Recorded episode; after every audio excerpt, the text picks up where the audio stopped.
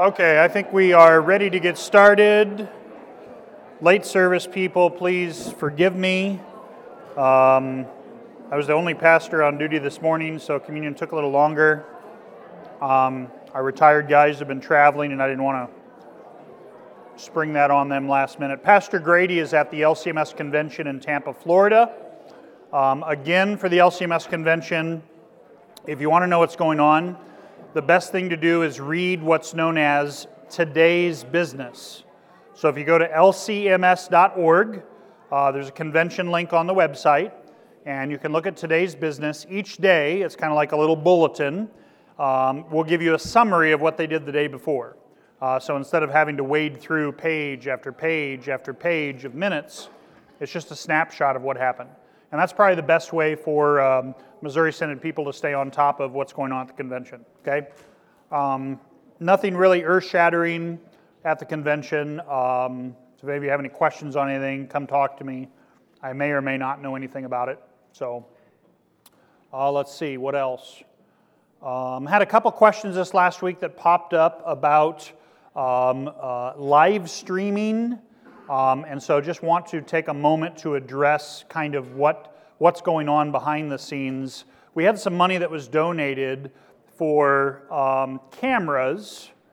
And the purpose of the cameras, as uh, I would see it, and the elders and Pastor Grady, we would like to be able to record our Bible classes. If we bring in professors or any other teachers, be able to record uh, those events. Um, and that may or may not uh, you know, be up on the website. That would depend on some copyright issues, but to make some of that available. We also, and this probably most especially, in our library, we would like to record all of our uh, catechesis, all of our catechism sessions. Wow, did I do something? Okay. Um, and that way, if we have, uh, say you've got an adult catechumen um, who missed a class, say they missed, you know, class number five, where we covered the third article the Apostles' Creed, they could pull it up online and actually watch it. And that would just be us as pastors or other teachers doing that. Same thing for our seventh and eighth graders. We found our seventh and eighth graders have really crazy schedules. And so if they end up having to miss a class because of a school event uh, or they're sick, uh, they can go online and make it up.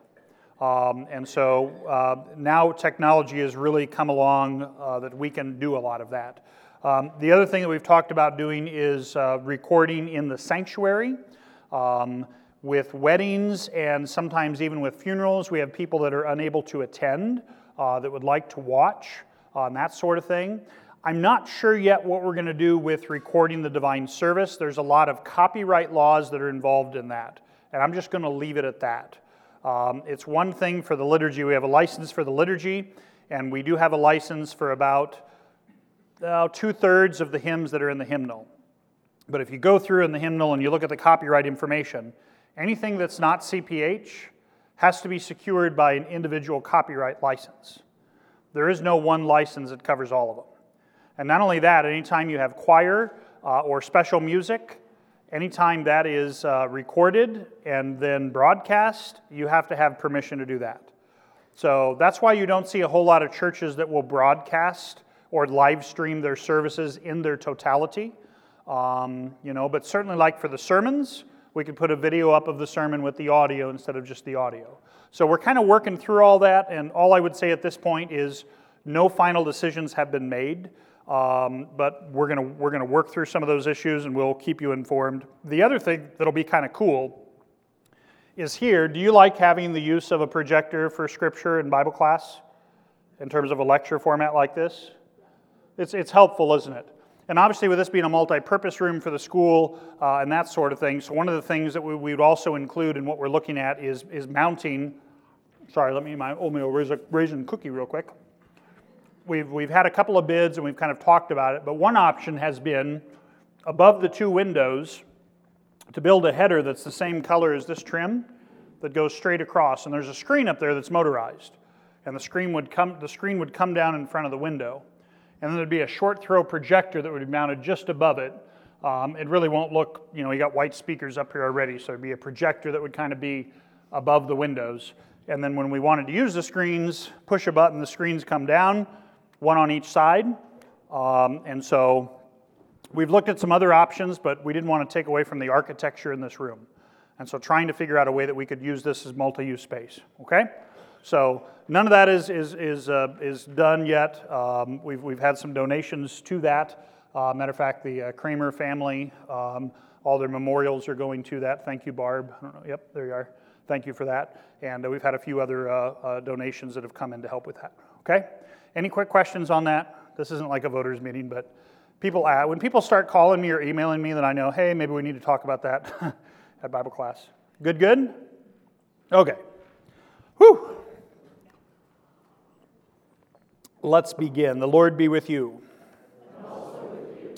O God, you have prepared for those who love you good things that surpass all understanding. Pour into our hearts such love toward you that we, loving you above all things, may obtain your promises, which exceed all that we can desire. Through Jesus Christ, your Son, our Lord, who lives and reigns with you in the Holy Spirit, one God, now and forever. Okay, we are on page 66 of the book, The Saving Truth Doctrine for Lay People, by uh, now sainted Kurt Marquart. Uh, so we've kind of been taking our time. I'm not going to apologize for that. There's lots of go- good stuff here that we've been working through.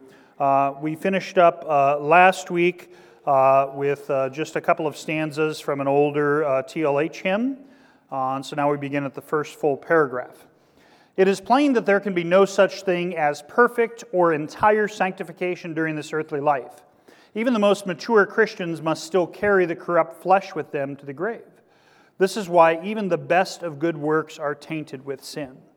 So, just a little bit of a review. We've been talking about sanctification. Uh, we also have forayed into the concept of the old Adam and the new Adam. Okay? Uh, the old Adam, which is completely bound uh, in sin, right? Uh, so, when we were this last week down visiting the Ark Encounter and the Creation Museum, uh, we saw a whole bunch of buses in the parking lot, you know. Mountain Home Free Will Baptist Church. And every time I walked by that said free will, what did I do? Oh, yeah. yeah. I got a little upset because there is no such thing as free will. Our wills are bound in sin. Okay? And, if you're struggling with that concept, uh, Martin Luther, many, many, many years ago, wrote a short little treatise called Bondage of the Will. Okay? uh, and it's a really good uh, treatment. And he wrote it in response uh, to a philosopher and fellow academic by the name of Erasmus, who wrote a paper entitled, can you guess? Freedom of the Will, right? So you have this kind of back and forth going on between Luther and Erasmus, and, and theologically, we are spiritually dead, right? Uh, nothing in my hand I bring um, you know, and now the Holy Spirit comes, and this is now sanctification. Now, by the power of the Holy Spirit, simply to thy cross I cling, right? So, only by the Holy Spirit can one say Jesus now is Lord, right? Which, which really invites some interesting discussions with your Reformed friends. Um, and the Reformed are a little bit all over the place on a little bit of the free will issue, just so you know. Not all of them are like Free Will Baptist, okay? There are, there are some differences there. Um, so, so make sure you kind of uh, uh, you know do a little bit of that study. Um, but long story short, Scripture is very clear: our wills are bound in sin, and we cannot, you know, uh, by any reason or strength within us, uh, come to Jesus Christ our Lord. Um, but the Holy Spirit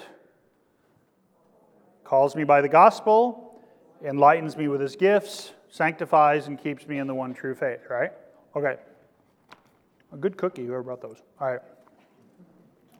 So that's why even the best of good works are tainted with sin. Because even the good works that you do in the body, even though you have a new Adam, what's still attached to them? It is still your old Adam. Okay? And look at where Marquart goes with this. The flesh always contributes corrupt and self serving motivations, so that no matter how pure and holy the intention of the new nature in us, the output of actual concrete behavior is always a mixture of good and evil, right? So you see somebody that needs help, and part of you is like, oh, I really want to, I really want to help them. And the other part of you is like, oh, I've got a two o'clock tee time, man. Or, I mean, just fill in the blank. Or I was I had this time carved out for myself. I was going to do this crossword puzzle or quilting or read a book. I mean, whatever it is, right? So the new Adam in you wants to always do good works. The new Adam in you never thinks about himself or herself. The new Adam is always focused on others, right? Um, God and neighbor, okay? The old Adam has a totally different story. Your old Adam is a navel gazer, meaning you are just focused on yourself. Eyes down, not looking outward, uh, you're only focused on yourself. Okay? So even good works, therefore, need to be offered to God in deep humility and with a plea for forgiveness. They are pleasing to Him on account of His fatherly love and mercy towards us and His Son. Questions or comments on that paragraph? Pretty self explanatory, I think. Here we go with the next one. Even if St. Paul had to confess to his intense struggle against his sinful flesh, how can any of us lesser Christians imagine ourselves to have surpassed the great apostle in holiness? And let's go to Romans chapter 7. We have we just we'll make time. Just go to Romans 7, would you please, son?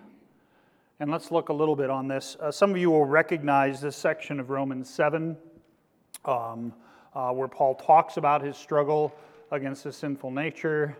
Uh, going down just a little bit. Okay, keep going. Oh, so, okay, here we go. What then shall we say? That the law is sin? By no means. Yet if it had not been for the law, I would not have known sin. For I would not have known what it is to covet if the law had not said, You shall not covet, right? But sin, seizing an opportunity through the commandment, produced in me all kinds of covetousness. For apart from the law, sin lies dead. I was once alive apart from the law, but when the commandment came, sin came alive and I died. The very commandment that promised life proved to be death to me. Early service people, um, some of you might be wrestling a little bit with my comment, which actually was uh, brought about by some research into Martin Chemnitz on Simon Peter's uh, statement to Jesus, Depart from me. And a lot of contemporary scholars will just say that Simon Peter was just, he was really humbling himself. He was being a very good, pious man. And Martin Chemnitz com- interprets that completely different exegetically and con- contextually, which would go to Romans 7, right? Uh, proved to be death to me. Sin seizes an opportunity deceives me, and through it killed me. So the law is holy, the commandment is holy, and righteous is good. Now go on down and see how Paul deals with this. Did that which is good thing bring death to me? By no means it was what? Sin, and this is why you're, you don't have free will, your will is bound sin, producing death in me through what is good, in order that sin might be shown to be sin, and through the commandment might become sinful beyond measure. For we know that the law is spiritual, and we'll get into this in the next chapter. So hang on to that. We're going to talk about law and gospel, and Monty Weimer, hang on, because I'm going to call on you. Uh, we've had some good discussions about third use of the law, and we are not antinomians, so we'll, we'll talk about that. We'll flesh it out.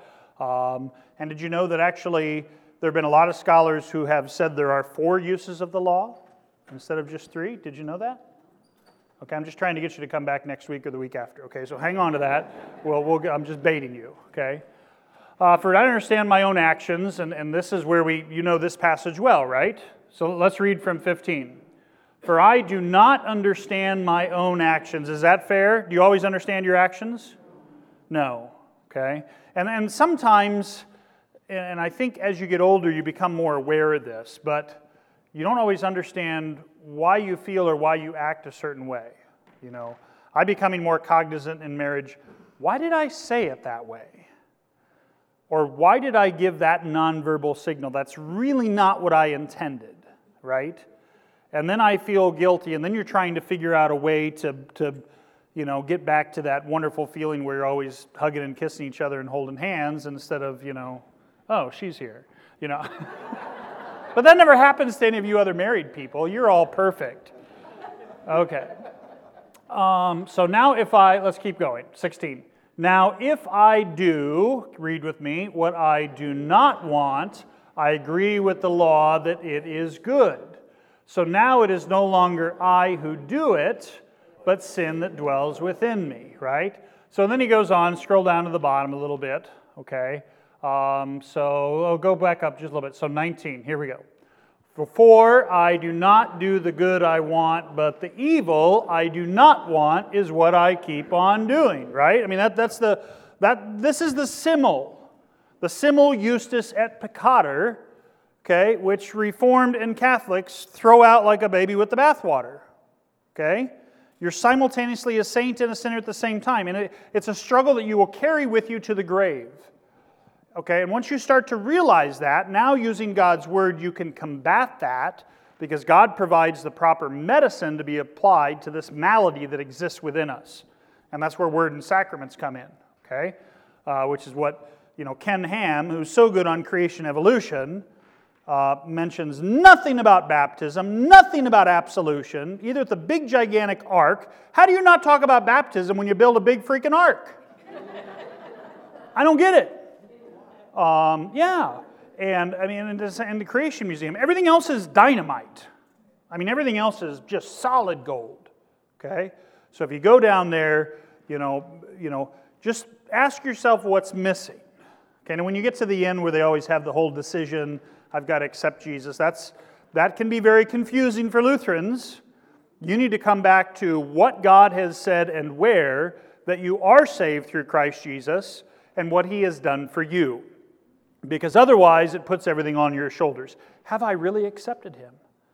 Right? You're going to get tired of me saying this, you know. Uh, it's the saving Private Ryan moment. Have I really done enough? Did I really give my heart to Jesus? Did I really invite him in? Maybe I just cracked the door a little bit. And so I need to open the door further. So I'm going to go to another altar call or I'm going to, I mean, whatever, you know. And so, you know, I'm not going to talk about my older son. We had a great conversation about it. You know, what about that moment for an adult when you finally do realize and hear or see that? Well, sure. But all that's brought about by the power of the Holy Spirit. Okay? Also, think and understand a little bit of what we're doing when we publicly profess our faith. Profess and confess, they're a little different, but, but they're both to be done orally. Okay? Um, think as well about how we have tried to use confirmation in the church uh, in terms of that, not only that transition to adulthood, but the public kind of profession. Okay? For better or for worse, because that's a mixed bag. We'll have to save the whole, uh, you know, confirmation thing, you know, for another day, right? Because the most important thing at confirmation is not the commitment of the youth to die for Jesus, because how many 13 year olds are really able to make a promise that they're ready to die for Jesus? I mean, think about that. Because that, that's the biggest question that's in there. Will you stay a Lutheran the rest of your life?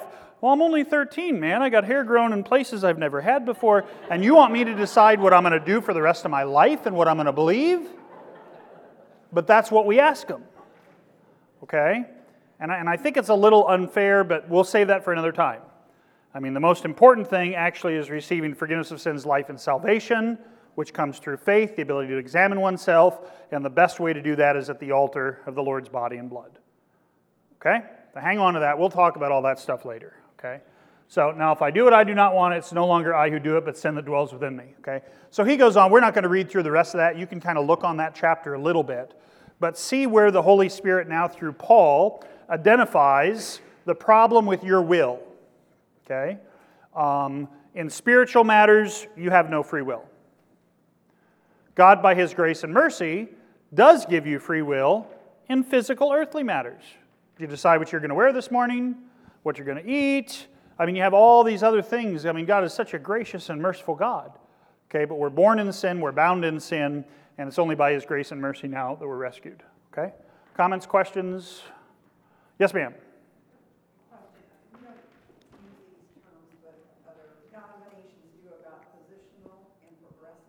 Oh boy, yeah.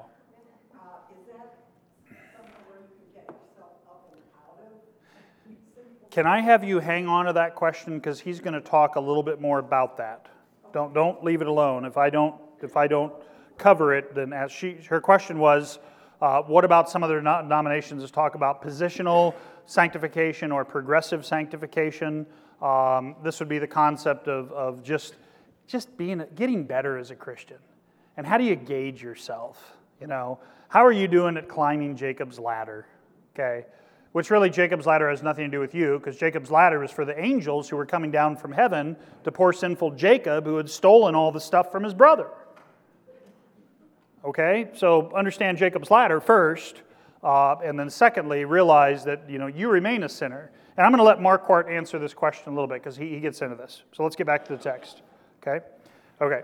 So, clearing the surface of a few outward vices is one thing, getting rid of their poisoned root and source is quite another. The inspired apostolic words therefore apply without exception to all Christians, and let's read 1 John 1 8 together, we know it well. If we claim to be without sin, we deceive ourselves and the truth is not in us. So, what is always with you or within you? Sin. Always. You're never at a point in this life where you do not have sin. Okay? Just hang on to that. Okay? Indeed, those who, in the judgment of their fellow Christians, have reached the highest levels, and here we go with a little bit of the progressive uh, highest levels of, of sanctification have invariably had the deepest awareness of their sinfulness and helplessness before God. The closer they seem to God, the farther they, they knew themselves to be, and the more fervently they grasped the lifeline of His absolution. So, what's interesting is when we understand what Scripture is talking about in terms of living by faith, and it is true that we grow from uh, infancy to adulthood. Paul talks about maturity as a Christian, right? Um, so he talks about growing up um, and uh, you know eating solid food, right?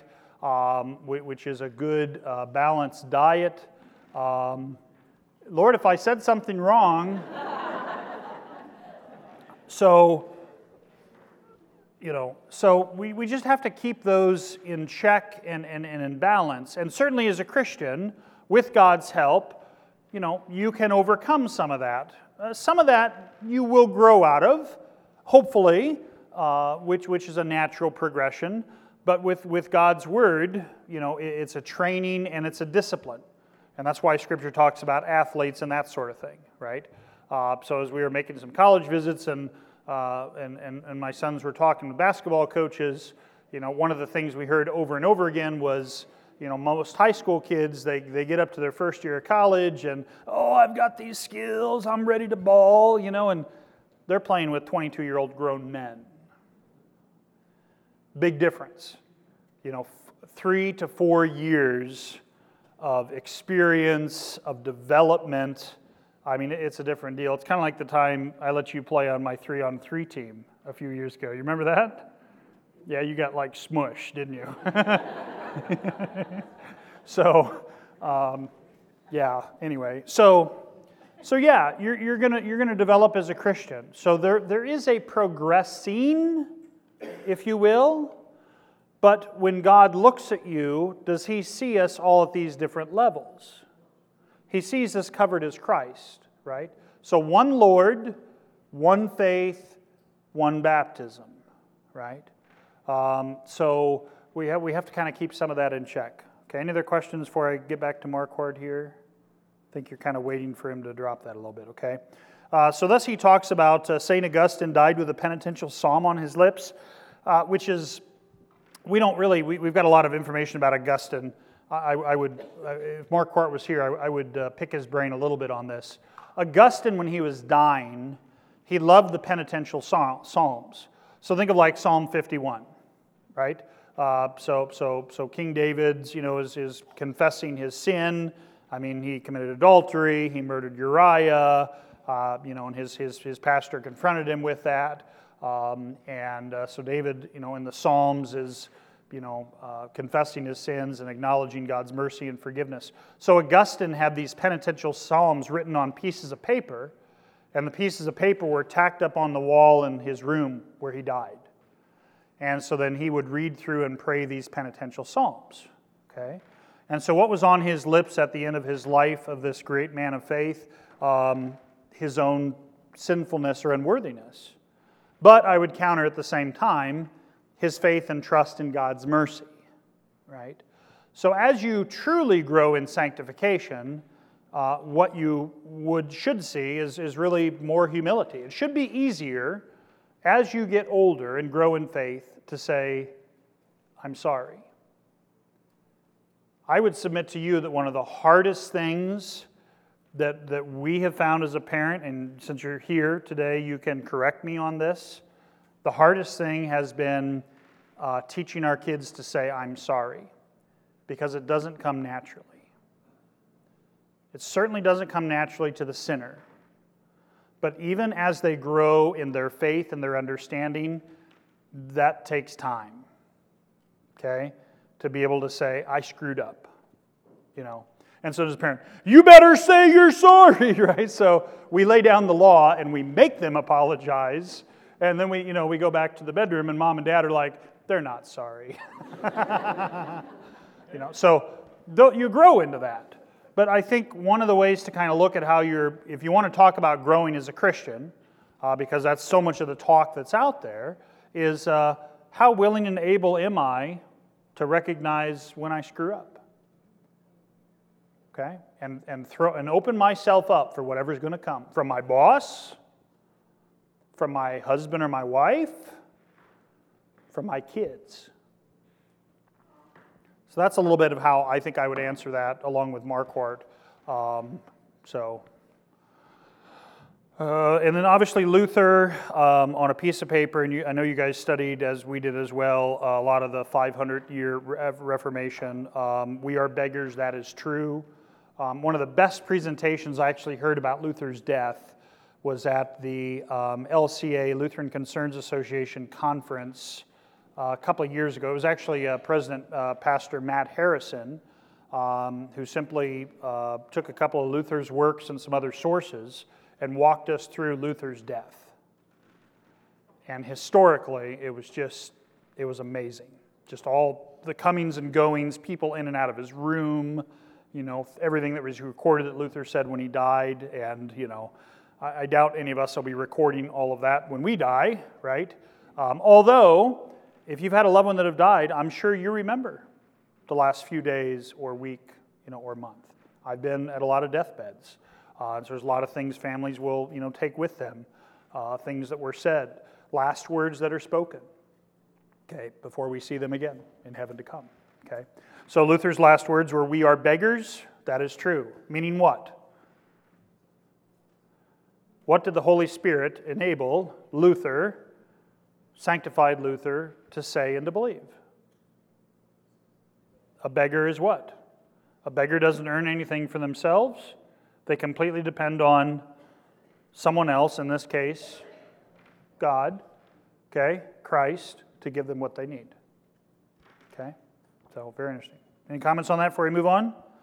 Oh my goodness. Not only did I preach long, but I. Okay, in other words, we never outgrow in this life the need for justification. And I think if you, if you want to take something with you for today's study, take that with you. We, we, we never outgrow in this life the need for justification. And, and, and forgiveness is not an early, immature stage of spiritual life from which we later graduate into pure sanctification. No, Marquart says. And, and this is why one of the things that I struggled with so much, I'm in the middle of writing a paper on Mission Planners Institute, which really doesn't exist anymore, but it's something I went through about 15 years ago. Um, and so, this upcoming ACLC conference, uh, I was asked to, to write a just kind of an op ed type of paper on my experience with that. One of the things I noticed on so many mission starts in the Missouri Synod, and this really had to do more with practice, which, which really re, uh, totally interchange with doctrine, but, but of course, most mission people don't get that uh, that doctrine and practice are linked. So, in terms of practice, you know, what are the first things that are taken out of, out of mission churches, services? Absolution.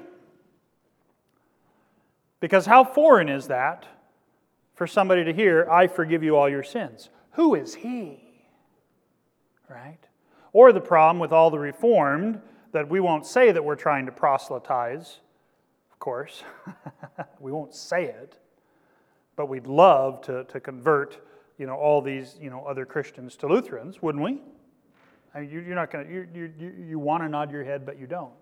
So, you know, I mean, you want them to know the truth and you want them to grasp that and do that. And you've all got family members like I do that are different flavors of Christian. And you'd love for them to be Lutheran and you'd love to be at the communion rail with all of them, correct? So that, let's just call it for what it is. You're, you're proselytizing, okay? I mean, that's what it is. So you, are going to convert them. So just, just admit to it. Um, but you know, at, at, the heart of it now is this concept of what God in Christ is doing and how important that is. So, now in an effort to be more mission minded, what are the things that get ripped out of these mission starts, churches, and their services? The most important things the absolution. So, as you visit other churches, and I know you do when you travel, we do as well when we get a chance, pay attention. Does the pastor stand up there in the stead of Christ and say, I forgive you? Or is it just a general absolution? Y'all are forgiven now. Right? Jesus loves you. Jesus loves little children, all the children of the world. Hey, yep, he forgives you. You're good. All right, let's get on with the service. Or does he do what Jesus now commands to be done? The disciples, this is mandate talk. Jesus says, Go and forgive sins. Forgiving sins is not talking about forgiveness. Those of you that are parents, you know how this works with your kids. There's a difference between I forgive you and, uh huh, right? I mean, I'm sorry, I forgive you, that's important speech. So words mean things. Okay? Uh, so that gets rebuked. Think as well when we talk about justification and absolution. You know, Lord's Supper. We can't have Lord's Supper because we got lots of non Lutherans here. We don't want to deal with closed communion. We don't want to offend anybody. I've got them in my family now, too. There's some hard conversations. Now everybody kind of knows where we're at. so, you know, they, they don't come up to the rail. Um, you know, uh, but those are hard conversations to have. Have those conversations. If you're going to go to church with them or them with you, it's okay. And you can still love each other, but recognize what your confession of faith is and the things that are important. Okay? Oh man, we're out of time. This is just getting good. Justification remains the life giving sunshine, the bright sky of God's mercy and grace, beneath which alone our whole existence can and must be lived out. It is only in this sunshine that the blessed fruit of divine love can take shape and grow in us. And let's read 1 John 4:19. We love because he first loved us. Of course, we are to be grateful, but love is something still more basic. Gratitude is a conscious indebtedness, but without love, indebtedness can easily turn into resentment and worse. Unlike gratitude, love does not arise from any sort of calculation.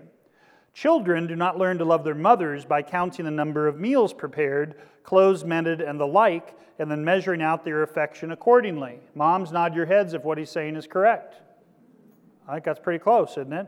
They love without any conscious reason simply because they were loved long before they could know it. Just so the Heavenly Father in our new birth or conversion embraces us in His love, from which He kindles now our little responding loves with natural, uh, supernatural naturalness and spontaneity. Okay? All right, we'll stop there for today. Closing comments or questions? Okay, kind of good timing on some of this because this, if you're following through the historic lectionary that we're using now, um, there, there's a lot of the sanctification and good works and, and, and a lot of that in our scripture. Yes, ma'am.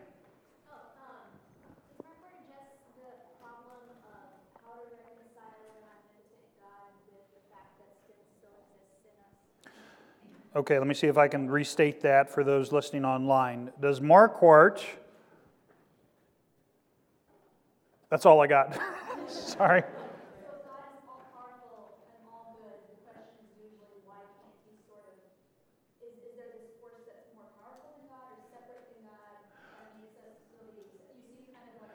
So we're talking about the power of the omnipotent God his ability to make sure that we don't do anything bad. Yes.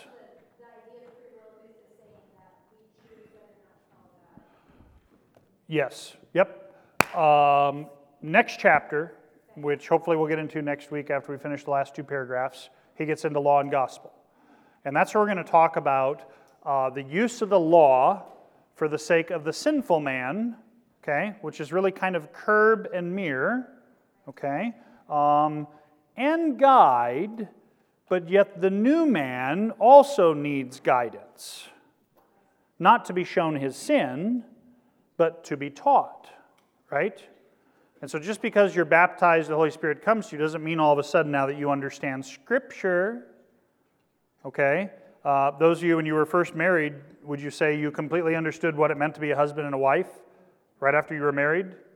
You know, the pastor stands up there, I pronounce you husband and wife, you're like, whoa. I get what my mom and dad were talking. No, You had, you had to not only make some mistakes and sin, but God's word was there to guide you and show you as well. And so I'm not sure, I don't know if he uses the talk in terms of an omnipotent God that is all powerful. He will talk about the omnipotence God in terms of the Logos or the power of the Word at work through the law. So kind of like what St. Paul was saying, where the law and sinfulness are related, you can't really like tear them apart. Yes. Very good. So hang on for it. If you have some more questions once we get into that, make sure you bring them up. Okay? Anything else? Okay, let's stand and close with the Lord's Prayer. Good to see you today. Lord, remember us in your kingdom and teach us again to pray. Our Father, who art in heaven, hallowed be thy name.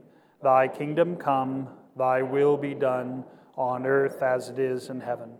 Give us this day our daily bread, and forgive us our trespasses, as we forgive those who trespass against us. And lead us not into temptation, but deliver us from evil.